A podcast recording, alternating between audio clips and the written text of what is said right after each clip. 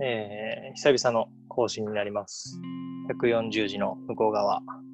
今日も、えー、うつみと前住でお送りしたいと思っております。よろしくお願いします。よろしくお願いします。はい、ご無沙汰してます。ご無沙汰ですね。まあちょっと痩せたというふうに 聞いてますけど、前住さんが。そうですね。ど痩せた？実際。コロナダイエットというか、まあそうです。実際痩せましたね。コロナダイエットっていうポップなもんじゃないでしょ。普通に忙しくて痩せたんじゃない？いや、あのー結構食生活をガラッと、ああ、なるほど。はい、外出自粛期間中に変えまして、うんうん。その、まあ、カロリーコントロールというか、夜、うんうん、炭水化物を取らなくなったのと、あ、そうなんや。はい。まああと、自炊が多くなったんで、どうしてもやっぱり野菜の方が高円寺だったはいりはい。うんうんうんうん。っていうのが大きいですかね。なるほど、なるほど。はい。そういう食生活変えたっていうのもあって痩せたってことですね。なるほど。うん。じゃあ、まあ、前置きはこの辺で、はい。早に速本題っていうのがこの番組の特徴ですんで、はい、早速はい入りましょうか。はい。はい。じゃあ、じゃあ、前住が選んだ内海の、えー直近のツイート。はいじゃあよ読み上げます。はい。肉の代わりにホタテや貝柱を入れると肉を使った時の味を超えてくる。という、まあ、ああれなんです。あのすごいライトなツイートを僕はねしたんですけど、どうでもいいツイートに聞こえますけどね。あの最初に内海さんが導入で喋ってくれたこう食生活みたいなうんうん。触れたとこ触れてもらったところにもすごいうんうんうんついてて、僕も、うんあの内海さんほどではないんですけど、うんうん。ゆるく脱肉食していて、はいはい。いろんな理由があるんですけど、うんうん。まあえっ、とつそうですね。ここであえて喋るとすると、うんうん。あの環境負荷とか動物倫理的なところもありますし、うんうん。お財布と体のかあの健康も考えてっていうところもあるんですけど、うんうんもう少しずつ僕も肉を食べずに野菜を食べるようにして野菜とか魚介類を食べるようにしてる中でうん。うん。まあ脱肉食の先輩である内海さんがどういううんうん。こうなんだろうな日々どういうことを意識してその肉脱肉食をしてるのかっていうところをはいはい。っていうのがはいこれこのツイートを選んだところの思いです。なるほど、なるほど。ありがとうございます。えーっとですね。うーん、まあ、まずストレートにこの肉の代わりにホタテや貝柱を入れると、肉を使った時の味を超えてくるについて少しその向こう側の話をすると、えーっと、まあ実際うちは肉をそのね、えー食べないっていうのを夫婦で決めたので、はい。えー食べてないんですけども、半年ぐらいになるかな。えー、はい。で、やっぱりコロナ禍もあありまして、その自炊がもう超メインなんですね。当たり前ですけど。うん。で別にコロナ関係なく自炊中心だったはんですけど、子供がいるっていうのもあって。はいで、まあ、さ本当にこの2、3ヶ月はもうほぼ奥さんが作ってるんですよ、ご飯。ほう。もう今までは2人で作ってたんですけど、一緒に。はいはいまあ言うても、妻6から7、俺3から4みたいな割合で、えー一緒にご飯作ってたんですけど、主に晩ご飯を。はい。もうもう今はもうほぼ100ゼロで妻が作ってまして、はい。で、まあ理由は、もううん子供がもうすぐ暴れるようになってきたから、はい。もう俺は子供の面倒を見る。ほう。なるほど。妻はその間に、えー作るっていう。なるほど。そうそう。前はね、もうあの、バウンサーに乗せときゃよかったとか、うんなんかそのベビーベッド乗せときゃよかったとか、うん。はい。っていう状態だったんだけども、今もう走り回るんで、ああ、もう、いろんなとこ手伸ばして、いろんなものが落ちてきたりとかするっていうこともあったり、機嫌も良くなかったりっていうのもあって、はい。自分が完全に相手してるんで、奥さんが作ってるんですけども、うん。ちょっと前置き長くなりましたが、まあ奥さんがその肉ない料理を、まあ、考えて作ってくれてるっていう、まあおかげなんですよね、はい。そもそもが。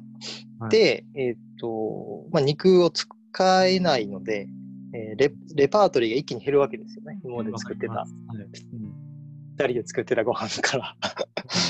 選択肢がもう一気に減る。そう、普通の料理してたらね。うんうんうんでもそれだけだとやっぱ自分たちも飽きてくるし、はいうん、でも飽きたからで肉に手を出すっていうほどまだそんなスタンスとして自分たちも弱くないんで、うんじゃあ普通は肉を入れる料理に肉以外のものを入れる、もしくは単純に肉を抜くっていう選択肢になってくるわけですよ。うんはい当然。うん単純に抜くケースもある。焼きそばとか豚肉入ってないし、普通に。うんうんうんでも、でも全然美味しいみたいな。でもたまにそれに、あの、しらすをかけたりするんですよ。焼きそばに。ああなるほどはいそう。それが、あれ、意外と豚肉の焼きそばよりうまいぞってなったり、はいはいはいあとまあ、カレーとかにしても、うんあの、イカの、新鮮なイカ買ってきて、イカのカレーとか、はい。まあ普通にシーフードカレーってあるから、これはまあ違和感ないと思うけど、とか、まあレトルトカレーでも、カキカレーっていうのがあって、結構カキ1パック500円とかで高いんやけど、そうっすね。レトルトカレーにしちゃ高いんやけど、まあでも普通にね、あの、平日、えーオフィスの近くのランチに行くのよりは余裕で安いんで、そうっすね。そうそう。とか、まああと、中華丼を最近奥さんがハマって作るんですけど、まああいいっす、ね、あそれも普通豚肉じゃないですか、中華丼は。そうっすねでもそこ、そこにまあホタテ。で、ホタテっつってもすげえいいホタテじゃなくて、なんかベビーホタテっていう割と安価なホタテがあって、ちょっと俺それ買い物いあの、ベビーホタテを俺買ったことないから、相場わからんないけど。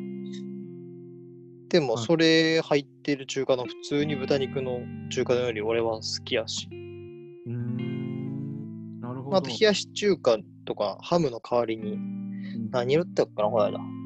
まあ、カニカマとかか。これはまあ、あ魚介類でもないけど。はいはいはいはいはいとか。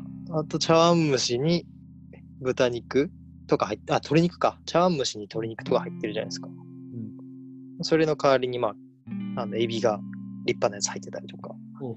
なんかそれが結構どれもうまいなっていう感じなんで、なるほど、まあクリエイティブになるってことですね、要は。いやそうですよね。こう制約が増えると、そうそうそうそあう。ー。で、意外とそのもともと知ってる味よりもうまいと、なんかテンション上がる、シンプルに。確かに。それはそうですよね。うん。あー。僕もたまにはい。そう、あ、ごめんごめん。ちょっと喋りすぎたかもしれないけど、あの、要はまあ発明したみたいな感感覚。うんうんまあ奥さんがないけど、ほとんど。う んまあそういうのってなんかすごいこう、ね、幸せやなっていうのはうんうん思いますので、そういうのも含めて、えー、肉の時の味を超えてくるっていうあーツイートに落ちました。落ちちゃいました。いやいや僕もたまにその肉をやめてから自炊でつく使うのやめてからうん。そのキノコとかうんうんとあと何かなキノコと、うん。うん。まあ、豆腐とかもそうですし、うんうん。まあ、魚ももちろんそうなんですけど、うん。肉の代わりにちょっとそいつらに味を濃いめにつけて肉にうんうん肉をつけるみたいなうん。ことはしてて、まあ、全然僕もそれで十分美味しいなと思いますしうんうん。なんかやっぱり変えられるものは変えていけるなっていうところは新たに発見だったんですけどうん。今日これを機会になんか一個聞いておき内海さんに聞いてみたいことがあってはい。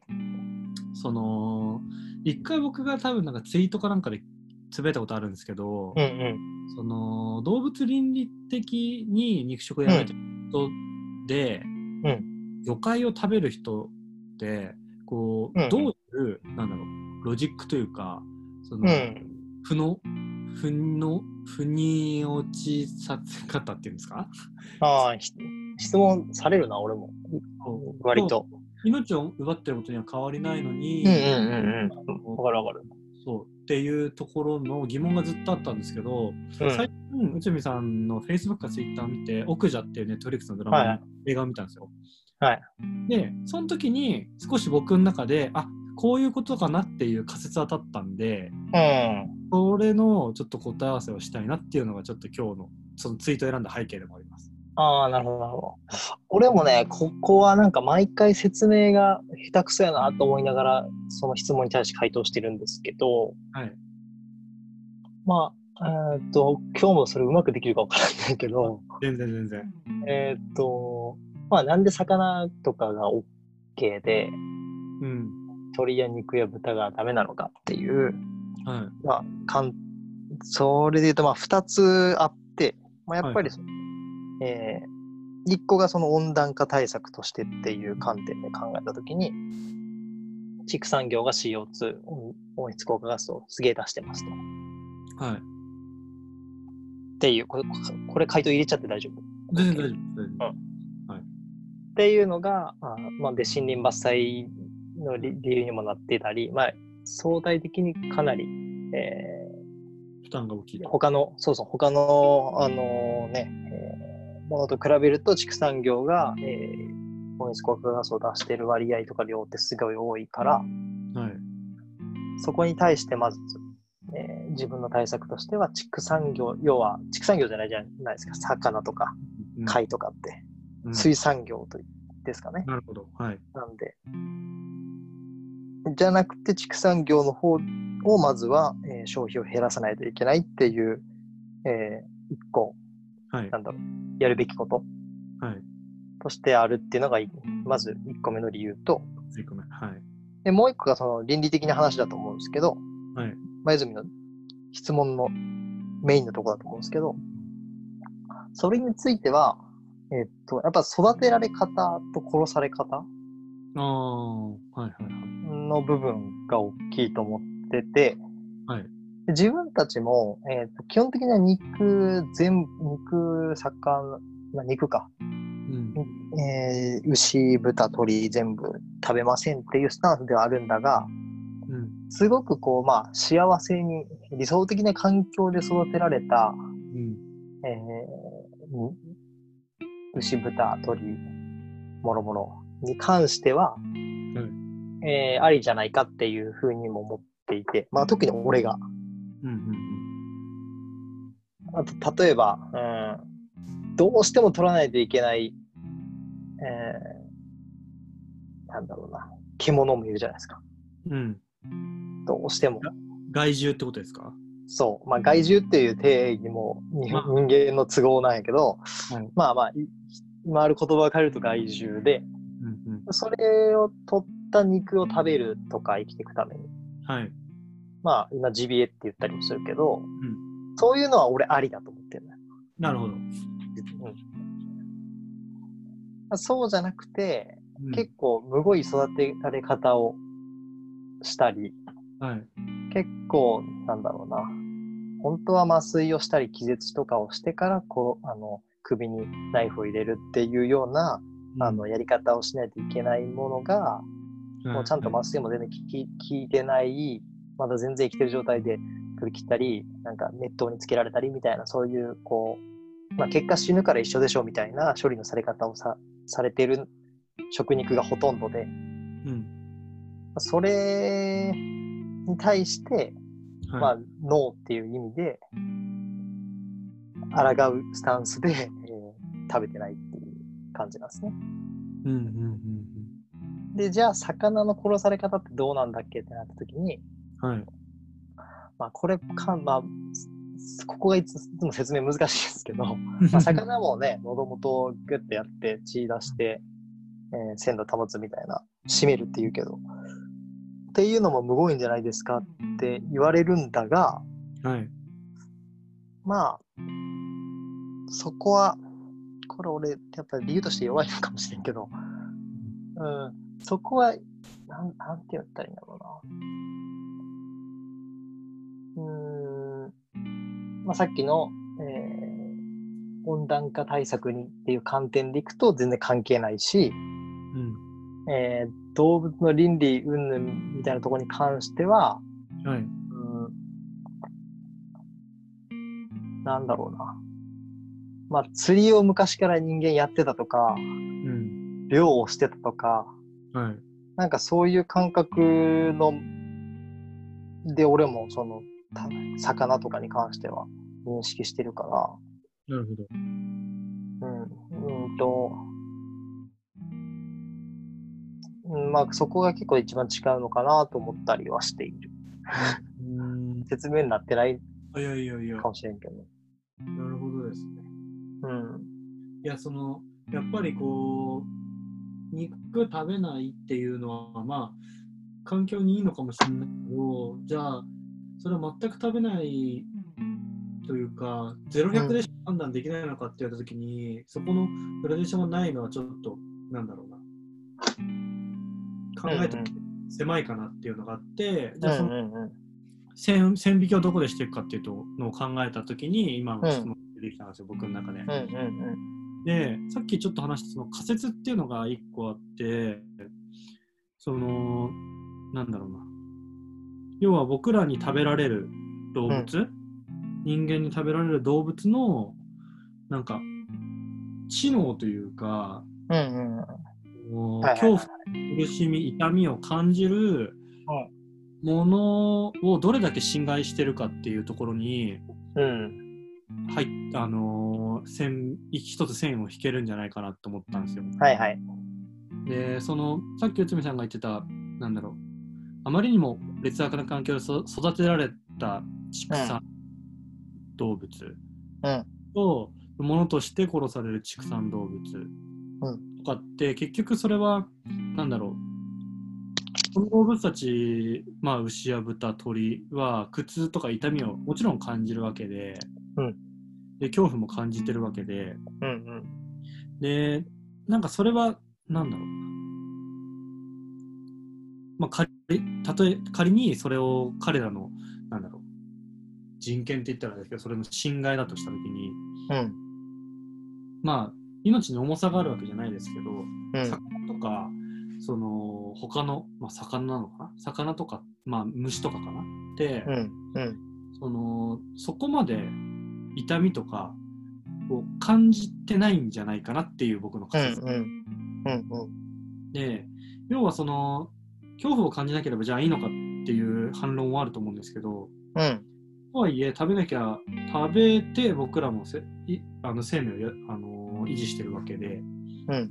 じゃあそれが仕方ないってなった時に、どこ、どういうところで、なんだろう倫理的な線を引くかっていうのは、その対象の恐怖の感じ方とか、痛か痛みの感じ方にあるんじゃないかなっていうのが僕の仮説だったんですよ。うんうんそこを、この間、うつ内海さんの SNS を見て、見うん。その見てから見た奥じゃうんんって思ったんですよ。うんうんあれは結構やっぱりその知能の高い豚、うんうん。科学的に生産してうん食食用にしていく育てていくっていう話だったと思うんですけどうんなんかそれがまあねあのーあの映画を作った制作人のメッセージだったのかなって僕は受け取ったんですね。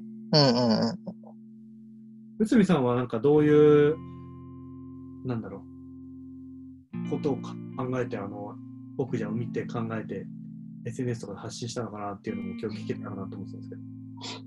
まあ、うん、そう。その、繰り返しになるけど、やっぱり、あこ育てられ方と殺され方？はい。うんが、を、まあ、ちゃんと見た上で、うん。その上でやっぱり、それ、そう、それを自分は食べるのかっていうのは、やっぱりこう、選択しないといけないなと改めて思ったし、なるほど。まあ、これを OK ってするんだったら食べよ、食べればいいんじゃないって思う。なるほど、なるほど、なるほど。で、俺はこれを見て、まあ、あの、実際架空のね、あの、豚なので、映画の中では。だからあの辺はこう、うまいというか、すごいもう結構、実際のその、豚とか牛とか、ね、鳥が殺されたり、えーむしろ品種改良して結構ひどいことになってる、えーうん。加工される前のね、鳥とか、もうほぼ羽とかも生えてなかったり、うん。あの骨骨とかもめっちゃ折れたりもしてるような状態だったりもするんですけど、それをそのまま映画では見せれないから、うん。まあ、架空の動物で、で、しかも結構ありがち、ありありそうな世界だと思ったんですよね、あの、クジャの世界っていうのは。ちょっと見てない人は分かんないと思いますけど、その、まあ、安いし、あの糞糞尿とかもそんなに出ないし、ああ、はい。そうでしたね。そう。で、しかも、え1頭あたりで取れる肉の量も多いし、でしかも美味しいみたいな。で大量生産可能みたいな。うんうん。っていうぶあの大きい豚をを、まあ、作って、でそれを、えーまあ、それをめぐる話なんですけど、うーん、それをめぐる話なんですけど、えっ、と、まあ、その、なん、なんつったらいいのかな。ちょっと今一瞬飛びましたけど、あの、はいなんつったらいいのかな。今日全然頭回ってないな。あの、どうやってこう、自分たちが食べたものが作られて、どういうプロセスを経て、こう目の前にその食材がとこう到着してるのかっていうのが、はい。やっぱりみんなこうできるだけ知らないといけないと思ったし、うん。これはそのな内内容を、まあ、映画で架空の動物を通じてではあるけど、改めてそれをまあ見せられた上で、映画を見た後の感想として、あ、やっぱ肉食べないな、今後もって思った。うんうんこれ答えになってる俺質問の。うん。いや、大丈夫です、大丈夫です途。中で見失いまくってる。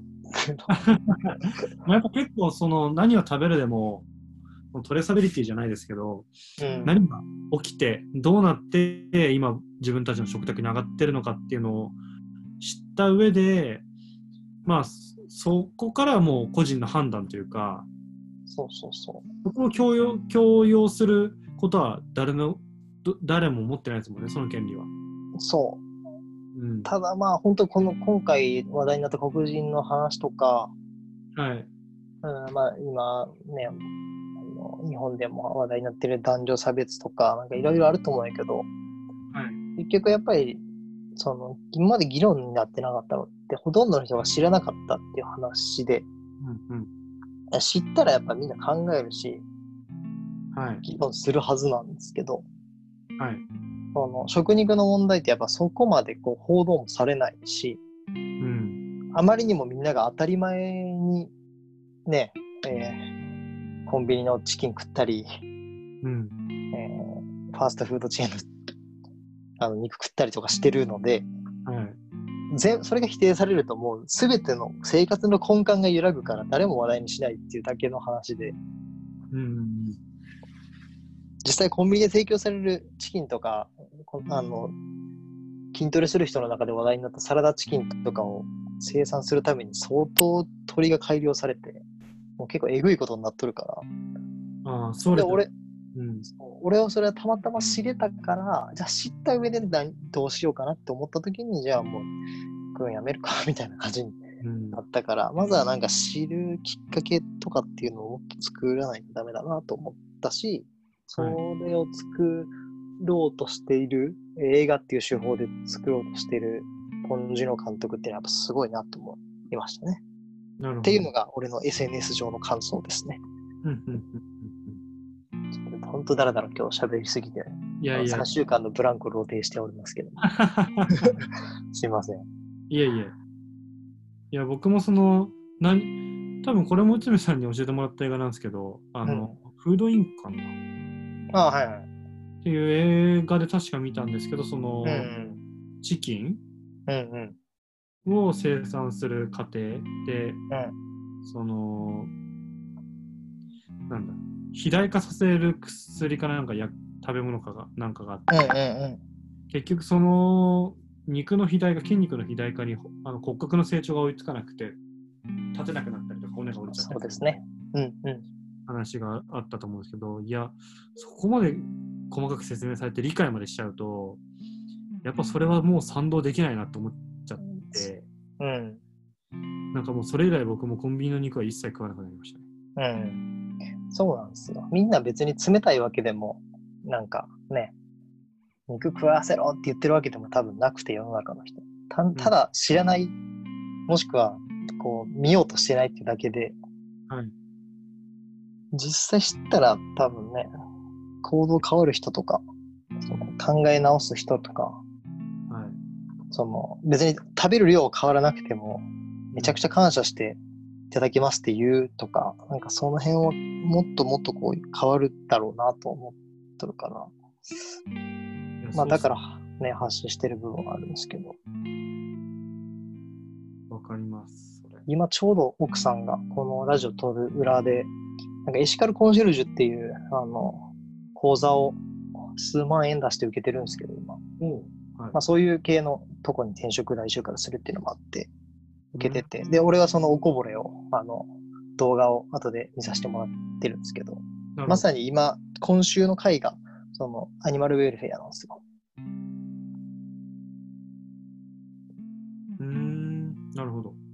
あの、毎回テーマがあって、はいはいはい。あのゼロ・ウェイストとか、うーん。なんかその毎回こう、いろいろテーマがあるんですけど、今回はアニマルウェルフェアで、で、俺もちょっとだけ触り見してもらったけど、やっぱりもう、その、そういうむごい映像を、結構2時間半ぐらいあるんやけど、その講義の中の大半がそういう映像を見ながら解説をが入っていくっていううん講座で、結構メンタル削られる。まあ、うちの奥さんもボロボロ泣きながら見てたんですけど、さっき。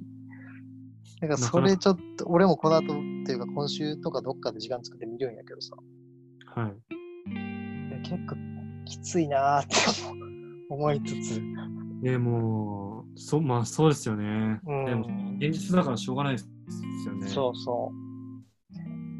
そう、その辺はね、難しい。あの、前住と初めてラジオ撮った時も、このラジオじゃなくて俺の別のラジオやけど、はい。あの、落下は静かにああ。されている。俺まだ見てないんですよ、あれ。はいはいはい。全然映画を見る時間が全く作れないっていうのもあるんですけど、はい。たそそもそもあれに俺はまだ手が出てないから、うん。人のこと言えないんだが、まあ、でもなんかす、あの、それに近いような、こう、ちょっと怖さがありますね。今からそれを、うん今週俺は見るのかって思うと。まあ、そうですようね。ん。うん。あとまあ、ごめん、ちょっと伸びるけど、今日俺、その、あの、ある焼き鳥屋の店主の人が、あの某コミュニティで一緒なんですけど、その人の店で、はい。えーコロナ明け初めてみんなで飲むみたいな会が実は今日あって、ほう。俺行かなかったんですけど、うんもう欠席ですとかも言わずに行かなかったんですけど、うん。それは単純にその居酒屋の店主の人には俺はお金を落としてあげたいなと思いつつも、はい。その、その人と会ってた時は俺まだ肉やめてなかったから、うん。そういう意識もそんなに高くなかったから、アニマルウェルヘアのとかはい。まあそれ俺がその場に行ってしまったら10人ぐらいで飲む中で、うん食べないのってなった時にこういう理由で食べないんですってな言ったら、はい。その場がもうスーパーしらけるなと思ったから、今、スーパーしらけますね。そうそう。だからで、でも無理して食うのもちょっと変やし、無理してその居酒屋に行くのもちょっと変だなと思って、行かなかったんですよ。なるほど。そう、だからまあそういうのも出てくるし、そのその発言とかすることによってね、その肉でご飯食べてる人もいるから、うん。その辺はすごいやっぱ発信の仕方含めて難しいなとは思った。そうっすね。うん。まあ、まあ確かにな。そう今日いろいろあったんです、実は。あ、そうなんですか？あそうそういう、そういう、その奥さんが裏でそのああ、なエシカルるほコンシェルジュ見てたり、今日まさにど。はい。そういう居酒屋に行くっていう可能性があったとか、本当うん今日、この質問関質問でね、このツイート関連で今日いろいろまたまたまあったんですよね。タイムリーな話題だったと。なそう。そうなんです。るほど。はい。相当喋りましたね、僕は。いやいや、でもまだ30分ぐらいじゃないですか？そうですね。なるほど。はい。答えになってましたでしょうか？あ、じ十分です。ありがとうございます。はい。はい。大丈夫？俺のツイートは？大丈夫でしょうか？そうですね。まあ、時間も時間なんで次行きます？大丈夫？はい。はい。では、えー後半、えー僕が選んだまゆずみのツイートです。はい。えー保護猫共生住宅にコンサルとして関わることになりました。ピースがピタッとはまる感じは癖になるし、こういうことが起こせるから大人になるのも悪くない。ハッシュタグ猫のコックなり店。以上です。はい。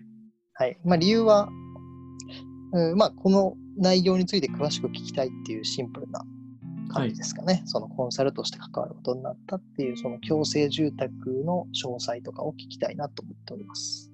はい。はい。えっと、三軒茶屋に、うんうん。サンチャコっていう、そのうん保護猫と暮らしてる人だけが住めるうん。シェアハウスができて、でなおかつその住んでる人も保護猫と暮らしてるんですけど、そのその居住部分が、えっと、2階のメザネットになってるんですけど、うんうん扉の中に1、2階があるって感じですね。はい。で、その建物の1階部分が地域に開かれていて、コワーキングスペース、まあ、あのいわゆるコワーキングスペース、パソコンでデスクワークをするような場所ではなくて、ものづくりとか、その何か自分の手に仕事がついて、手に職ついてる人のばための場所のコワーキングスペース。うん。と、あと地域に開いたカフェスペースみたいのが、あの、1階にあって、その建物。の、それがあ地域に、地域の人が自由に出入りできたりとか、そのうんカフェスペースは地域の人に対して、こう何か料理とかコーヒーとかを振る舞っていくような場所なんうんです。で、そこに、こう、まあ、新築でた作ってるんで、やっぱり純粋に地域からすると新参者だし、うん。なおかつ猫好きの人って結構、なんだろう、うん内向的というか、うん自分の社会、自分の世界だけで完結しちゃう人が多いので、うんどう横に斜めにつないでいくかっていうのが結構ど。そうの、運営していく上で鍵だと。んうん、なるほどね。で、その、その噂を聞きつけて僕が、えっと、その新築の上棟式とか、なんかオープンパーティーみたいなのにひょこひょこ顔を出しながら、うんなんか運営の人たちにいろいろとうん。こう、ああだこうだ言っていたら、うん。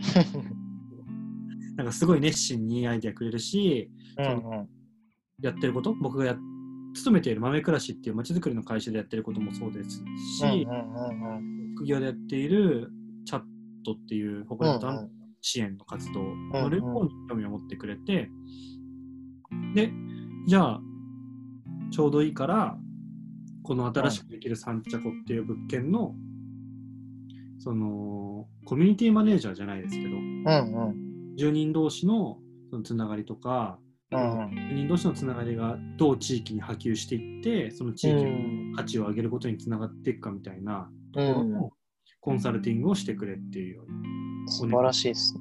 言われたんですよ。まさにうんそう。で、さ後半ツイートの後半のピースがピタッとはまるっていう感覚って、うんうんなんかこう、猫の人だから呼ばれた、街づくりから呼ばれたってわけじゃなくて、うんうん猫ものことも分かってるし、なおかつ街づくりのこともできるっていう、その2つのグループで僕がそこにアサインされたのが、そのジグソーパズルの2つ、うんなんか、パズルのこう2つの凹凸がピタッとはまるすごいうんう、んうんコネクティングドッツ的なやつですね。あそうですね、まさに、うんうん。あつながったなっていう感覚がすごい気持ちよくて、いやー、それ最高だよね。その、その感覚は。でもなんかそれは結局、うん。自分、なんだろうな、時間が経たないと無理難しいことでだ、これってきっと。うんうんいろんな人に自分のやりたいこととか夢を話しながら実際にうんこうして信頼を重ねていってうん。うやってんできることで、でもなんかだから時間をかけてまいてきた種がうん。目をで少し小さな実を結んだなっていう感覚があったんでうん。少し時間をかけて大人になってきたのも悪くないなって思ったんですよ。なるほど、なるほど。最後ね。そうそうなんですよね。いや、これは、俺もいろいろやってる人なんで、はい。その一個一個やってるものが一個ね、こうそれを全部つなげられるような事業とか、はい。ね、案件があると気持ちいいし、この感覚はね、おっと、ごめんなさい。はい。嬉しいよね。いや、本当にやっててよかったなって思いますし、すげえやうる気ん。出ますよね。やっぱいろんなことにうモチベーションがすごい上がるんで、ん。うん。そこういう出来事は定期的に必要だなって思いますね。いや、でもやっぱりこうね、栄養っていうとちょっと硬くなるけど、はい。いろんなとこに顔出して、うん。なんだろう、あの、無償でもいいからとりあえず提案をするというか、熱意を見せるというか、意見を出すっていうのはすごい大事やなと思いますよね。どう声かかるかわからんし。そうなんですよ。誰が見てる、うん見てくれてるかわかんないし、うんうん。どういう形で自分の姿が映ってるのかも全く、うんやっぱりその足は止めちゃいけないなと思います。うん。うん。いやー、これは素晴らしいですね。いやー、本当、まあ、これからちょっとまたおかげで、バタバタとした日々が続いてるんですが。でもいいよね、こういう忙しさは。いや、本当に好きなことで、ね、大変う。なんら、うんそれは趣味の範囲ですし、遊びみたうんいな、うんうん。それが仕事になってるから、僕としては万々歳ですね。うん。いや、これは素晴らしいですね。僕もやっとその、そのこう流れにはい。自分の人生が乗せられてきたなっていう感じは前よりはある,、あるんで、はいはいはいす。ごくわかります。まあ、前住ほど、その、猫が好きですとか、まず作りしたいですっていうタイプじゃないけど、はい。なんか全部つながってきたなって感覚は俺も自分の中では割とあって、はい。だからすごいわ、すごいわかる。会社の中の話ですか？いや、なんかもう全部すぎて、ちょっと、ここで 一個一個説明するのはなかなか厳しいけど、でもまあ、それがし簡単に言うと、そのミニマリストだったり、はい。うんと、朝走るのを毎日500日ぐらい継続してたり、はい。あと、そういう肉やめたり、環境への意識があったり、あと、そのね、前住も関わってた、その、教育事業みたいなのに携わってたり、はい。あとうちの会社でいろいろ広告代理業っていうのでいろいろ悩んだりっていうなんかいろんなものが今やっとこう一個につながってきてるなというかうんうん。一個もこうなんか外れてるものがないっていうかああ、でもわかるな。なるほど。それぞれの要素が重なって今この思考になってるしうん。なんか趣味だとかだと思ってたものとか好きだなと思ってたものとかの要素もここに集まってきてるなっていう感覚がすごいあって。うんうん。だから、あの、ここまでこうね、前住のこの今回のツイートほどピタッと明確に、えー示せるものはないんですけど、はい。かなり今、それが集約され、集約されてるっていうか、なんかまとまってきてるというか、うんうん。繋がってきてるというか、あ、そうです、ね。感覚はすごいありますね。なるほど、なるほど。うん。でも、それってこう、なんだろう、そういう、こういう話を、例えばうん迷ってる人にすると、なんか、こう、無理に横につなげようと思考が働くじゃないですか、きっと。うんうんうんうん。そのフェーズだと絶対に結びつかないし、ストレスになるんですよね、きっと。うんうんうん、そうね。自然となっているというか、気づいたらつながってるみたいな感覚ですよね。そうね。で、それぞれにやっぱすごい向き合ってる、まあ、苦しんでいることもありつつ、すごい好きだっていうこともありつつ、向き合ってる時間がそれぞれにかなり長いし、深いからこそ、そう思えるから、多分その、俺も33歳になってやっと今、なんとかつながってきたなーっていう感覚やから、うん。もうちょっと若い人とか、前住も猫好きになってだいぶ時間経つと思うし、はい。こういろんなね自主的な取り組みやってだいぶ何年もあると思うからこそ今つながるんだと思うからうんうん。ほんと半年や1年ちょっとなんか始めたぐらいでは多分つながらんのかなとは思ったりもするけど人によると思う。いや、まあ、そうっすね。うん。やっぱりこう、それだけ、なんだろうな、準備期間というか、うんその、その目を持ってから、そういうものが好きだっていう目を持ってから世の中を見るようになって、やっぱり形になっていくので時間がどうしてもかかるものじゃないですか。うんうん。で、その期間って、なんだろう、いわゆる投資の期間だと思うんですけど、うんうんわかりやすく言うと。うんその投資を苦にしないぐらい、やっぱりその対象を本気で思ってないと無理ですよね。うんっっていう話なんか打算でこう好きなものとか得意なことを見つけようとすると結局どっかで破綻するなっていうのは、そうね。うん、なんかそれが本当1個でも2個でもある人はもう全然違うなと、これから特にいやそうですよね思うかなんかすごいこのコロナ禍もあっていろいろ自由になってるじゃないですかな。うん。もちろん制約もかかってはいるんですけど、とはいえそのせいで、えっと、オンライン化がし社会に強強制的に浸透したことによって、うんうんもう誰でもどこでもいろんなことが始められるし、うん。情報発信も多分よりしている人増えたと思うんですよ。そうね。映像での音声メディアとかも発信者の方が多いんじゃないかぐらい、そうですよね。うん、そう増えたよね。だから、やっぱりそれをどれだけ本気で続けられるかとか、こう、もちろん今はありふれちゃってますけど、逆にね。うんそれをどれだけこう自然淘汰されていく中で生き残っていけるかでそれを自分の中で尖らせておけるかっていうのはうん。うん。すごく地道で誰もそのひょか過程は評価してくれないと思いますけどうん。気づいた時にそれがすごい力になってるってことは大いにありますよね。うん。まあ、それで続けるコツとしては、やっぱりどれだけ好きかというか、うん、興味があれるあることをやってるかというか、そうなんですよね。今日なんかこ古典ラジオって聞いてて、古典ラジ思ったのが、はい。古典ラジオわかる？わかんないです。あ、マジ？古典ラジオわからん。はいあの、古典っていう会社がやってるはい。ラジオなんですけど、歴史歴史のデータベースを作るっていうビジョンの会社で、その人、なんかその社長の深井さんが言ってたのが、こうはい。自分がこう、もう儲かる儲からないとか、なんか成功する成功しないとか、そうじゃなくて、なんかその、エネルギーをかけらかけたい、かけられるって思うことうん。を見つけれるかどうかって言ってて、はいはいはい。まあ、もうまさにそれが、まあ、好きっていう言い方をほとんどの人がしてるけど、うんでも俺も今、本当にそのね、教育事業関わったりとか、はいその本気で肉をやめて、その温暖化対策というかエシカルな暮らしをしてるっていうのは、割とそこにエネルギーをかけたいって、本能的に思ってる。本能的にって言うと変だな。なんか、その無意識に思ってる。うん。頑張ってやろうとかじゃなくて、はい。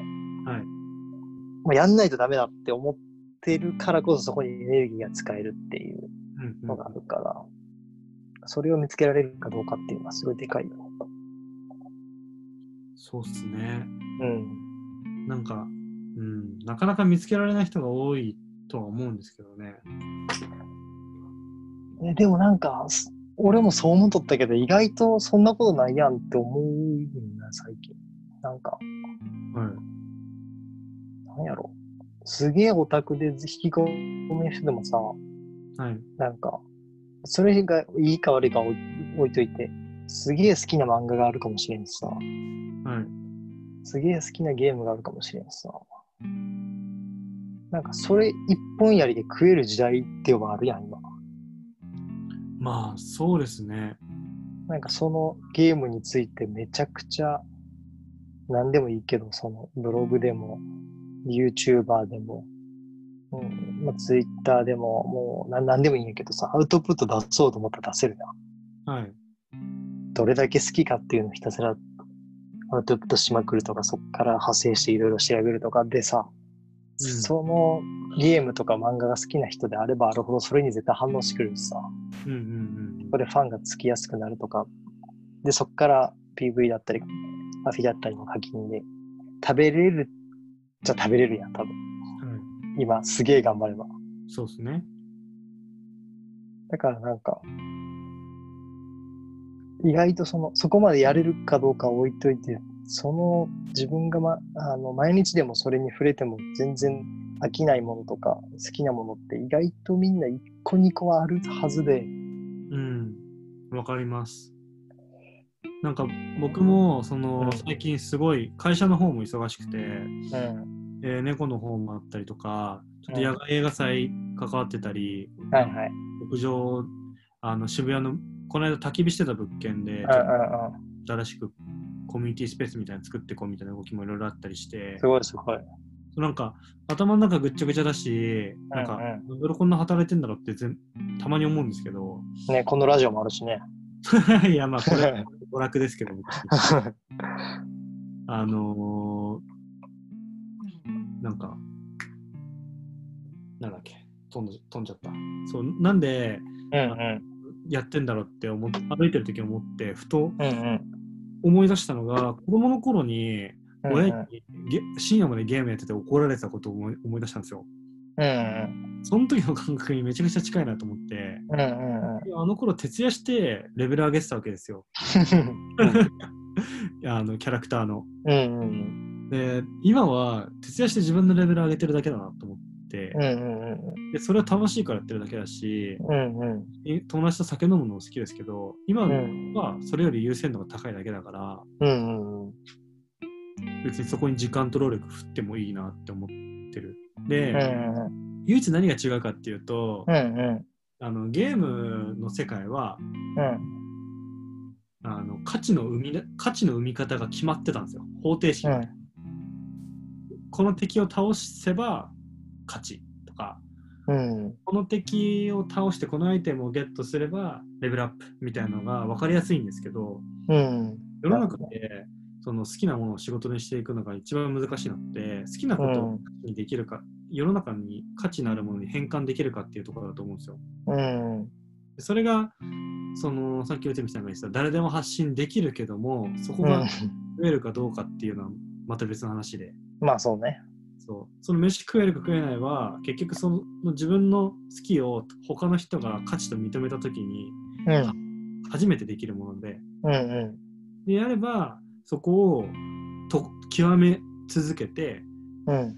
他者よりその自分の好きなものの中でのスキルを他者より上げるかうん。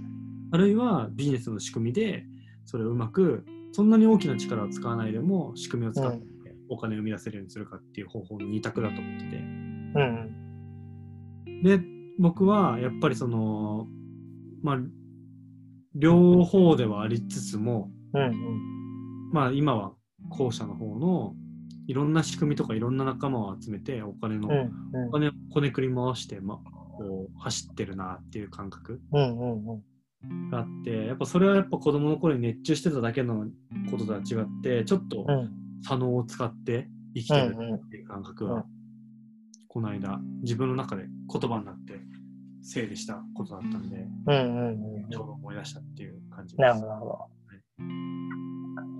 まあね、お金にするの難しいからな。俺も、ぶっちゃけ別にミニマリストで飯食えてくれてるわけでもないし、まあ、僕辞めたエシカルな暮らしで飯食えてるわけでもないから、難しいんやけど。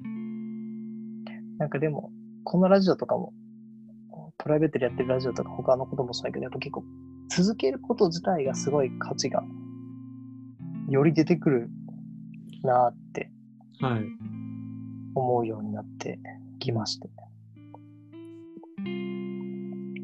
なんかそれがイコール、続けられるものが、まあ本当に好きなことなんじゃないかなと思って。まあそうっすね。うん。だから、まあ何年目でお金になるかわからんし、死ぬまでお金になるならんかもしれんけど、うん、でもなんかまあ幸せになるとか幸福度上げるっていう意味では、毎日でも1週間に1回でも何でもいいけど、とりあえずずっと続けてるものが1個でも2個でもある人が結構、うん楽しい人生になるのかなというか、はい。それは無理して続けるっていう意味じゃなくて、うん。まあ。ライ、フワークとして、うん、なんか顔洗う、風呂入る、ご飯食べる以外で続けてるものがあるっていうのは結構でかいな。そうっすね。なんかそこの、なんだろう。趣味、まあ結局は趣味だと思うんですけどね。うんうんうん。うん。続けていければ、価値にはなっていくし、まあ、同時にか相対的に価値が上がっていくののもそうですし、あとはうんやっぱり続けていくことによって洗練されていく、自分の中うんうんうん。から、よりクオリティが時間が経つにつれ上がっていくっていうのはあると思いますよそうね。うん。それは間違いないですね。今本当にあの、これも終わりが俺全然見えてないんですけど、はい。まあ今回も長くなってもいいかなと思って喋るんですが、うんあ、大丈夫？あ全然大丈夫ですよ。なんかあの、あえて発信してるんですけど、うん。今あの、5時に起きてるんですよね、朝。はい。ああ、言ってましたね。はい。毎日。今日で4日目今日で今朝で、今朝で4日目で、まあ明日も5時に起きるんですけど、朝。はい。これもう多分ずっと続けたいなと思ってて、はい。できる限り。まあ、その結果、こう、何が見えてくるかわからんけど、はい。なんかひ人と違う時間の使い方によって何かアウトプットが朝、まあ朝アウトプットするようにしてるけど、何かしらを。それの蓄積の結果何かが起起きるんじゃないかなと思って、それやってて。うんうんまあそれってなんか5時起きが好きってわけではないんやけど、うん。はい。なんかやっぱその継続っていうものと、あとまあ習慣化っていうものに、とてつもない可能性を今感じているのをちょっと始めてて、うんうんうんそれはちょっと今後またどっかでその成果を紹介できればなと思ってるんですけど、うん。はいはいはい。継続が今後生きていく上で僕はテーマですね。なるほど。うんなんか、どうせ継続するの、僕の場合ですけど、うんうどうせ継続するならめちゃくちゃ狭いとこに行きたいなと思うんですよね。ん。うんこの、ランチェスター戦略じゃないですけど、うん。うん結局、競争原理にかけられるので、何をやうん。うるんうん。うんうん。あまあでもそういうとこあるかもな。うん、でも5時に起きるにしたのは、ライバルがほぼいないからっていうのはある。そうですよね。うん。それは圧倒的に強いこの強い要素要素ですよね。まあそうね。まあみんなが誰しも朝早く起きていろいろしたいって絶対みんな思ったことがあるけど、はい。まあ言うても6時とか7時で、うん。で俺も6時、7時でいいかなと思っとったんやけど、はい。子供がもう6時半とかに起きるから、ああ、なるほど。自分の時間が欲しくて欲しくて欲しくて、結果5時に起きようってなったんですよ。そういうことです副産物なんそうそう。なるほど。か育児家事のによる自分の時間がゼロになった後の苦し紛れの一手がそれなんですけど でもどうせならコンテンツ化したいと思ってはい。ストーリーでとりあえず毎朝5時に、まあ、5時5分ぐらいにおはようございますっつってでその後のアウトプットを昨日から3日目からストーリーに上げるようにしたしてるんですけどうんそれはまああるかな。やっぱ結局他の人は明日すぐ始められることやけど意外とみんな続けられないことやからそうですね。そうだったらじゃあやろうかな自分がって思ってああ、やってるし実際5時工事さんわかる？ど。わかんないです。朝渋メインあの朝渋主催してる。と5時工事さんって、まあそのまあ、ブランディング含めてそういう名前でやったんやけどその人はもう幼少期から10時にね10、まあ、幼少期はもっと早く寝とったかもしれんけどもう 昔から10時に寝て5時に起きる人だったのへえ。はい。別に社会人になってからとかじゃなくてもう学生時代から10時に寝て5時に起きるっていう生活をもうずーっと続けてる人ではい。でその人がこう朝早起きし早寝早起きする素晴らしさを広めたいっていうのでうん。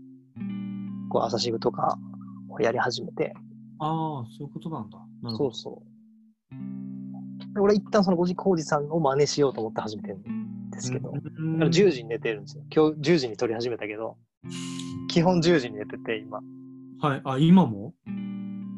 今もてかこのこの4日間、へえ。なるほど。はいはあでもまあ昨日とか12時に寝たんやけど、い。はい。今日は前住撮り終わったらもう、あの、なんか、もろもろちょっとやったら寝ようかなと思ってるような感じですね。だから、今日の深夜このラジオはあげません。すいません。あ、全然全然。これはそっちを優先してください。そう。がもうちょっと継続っていうものが21世紀のテーマかなと思っております。個人的に。なるほど。いや、ぜひ、ちょっと今日紹介した古典ラジオと、あのはい五次工事さんをぜひちょっとチェックしてみていただけると、絶対刺さるよ、古典ラジオは。もう、結構、なんだろう。ポッドキャスト好きには有名な。た。えー、古典ラジオ出ますね。うん。ポッドキャストアワードみたいなの撮ってたよ、多分この間。へー。ポッドキャストアワードっていうのを初めて聞きましたけど。みたいな、なんか Spotify のとか、なんかいろんな、その、プレイヤーの、うんが表彰するやつななんですけど、こポどれやったっけな ?Apple のポッドキャストのアワードか、Spotify のポッドキャストのアワードかは忘れたけど、どれか取ってた。うーん。いや、古典ラジオについてもね、今後、もし前泉がある程度の回数聞いたら、ちょっと会話したいけど、すごい、今一番俺勉強になるラジオですね。もう結構、ほんまみんな聞いてると思う、マジで。ちょっと聞いてみますわ。うん、ラジオ好きの前泉なら知ってると思ったんで、ちょっと言ったんですけど、意外で、意外や意外。なるほど。はい。聞いてみます。面白い、面白い。この会社自体が面白い。古典自体が。そのうんやっぱ歴史を全部データベース化して、はい。その企業の経営にそれを生かすっていうビジネス。なるほど。コンサルティングに生かすみたいうんから会社のこの状態って歴史上で言うと、例えば三国時代、春秋戦国時代の、はい。えー秦のこの状況に似てるから、うん。これが理由でここは崩壊したんで、こういう風な対策を打った方がいいですみたいな多分コンサルなるほど、なるほど。をするんだと思うんやけど、うん。すごい、すごいっす。なるほどです。ちょっと聞いてみますわ。うん。早速今日から。俺あの、つまみ食いしてたんですけど、ガンジーの回がガンディーか。ガンディーの回が好きなんですけど、塩のガンディですか？あの、そう、仏教の、はいはい。仏教はい仏教じゃないわ、ヒンドゥー教のガンディーか。ん仏教じゃない、ごめん。ごめんなさい。適当に合図打ってしまった。そう。だけど、今俺は、この、朝ランをか、朝走ってはいる、走ってもいるんですけど、は朝ランを再開してからはずっと古典ラジオをあの第1回から順々に聞いてまして、うんうん。一番最初は松田松陰かな？あ、吉田松陰、ごめんごめん、松田松陰。吉田松陰なんですけど、吉田松陰の回も面白かったし。吉田松陰の後はスパルタ、はいはいはい。スパルタってその国というか町というか、についてはい。っていう、だから単位もいろいろあるんやけど、基本的には人にフォーカスして話してくれるラジオですね。うーん。ちょっと聞いてみます。ありがとうございます。はい、ごめんごめん、散々喋って。いえいえ。そんなとこでしょうか？そんなとこですかね。今日はもうしっかり喋りましたよ、私は。いやー、あの、取り留めのない、まとまりのない喋りで申し訳なかったです。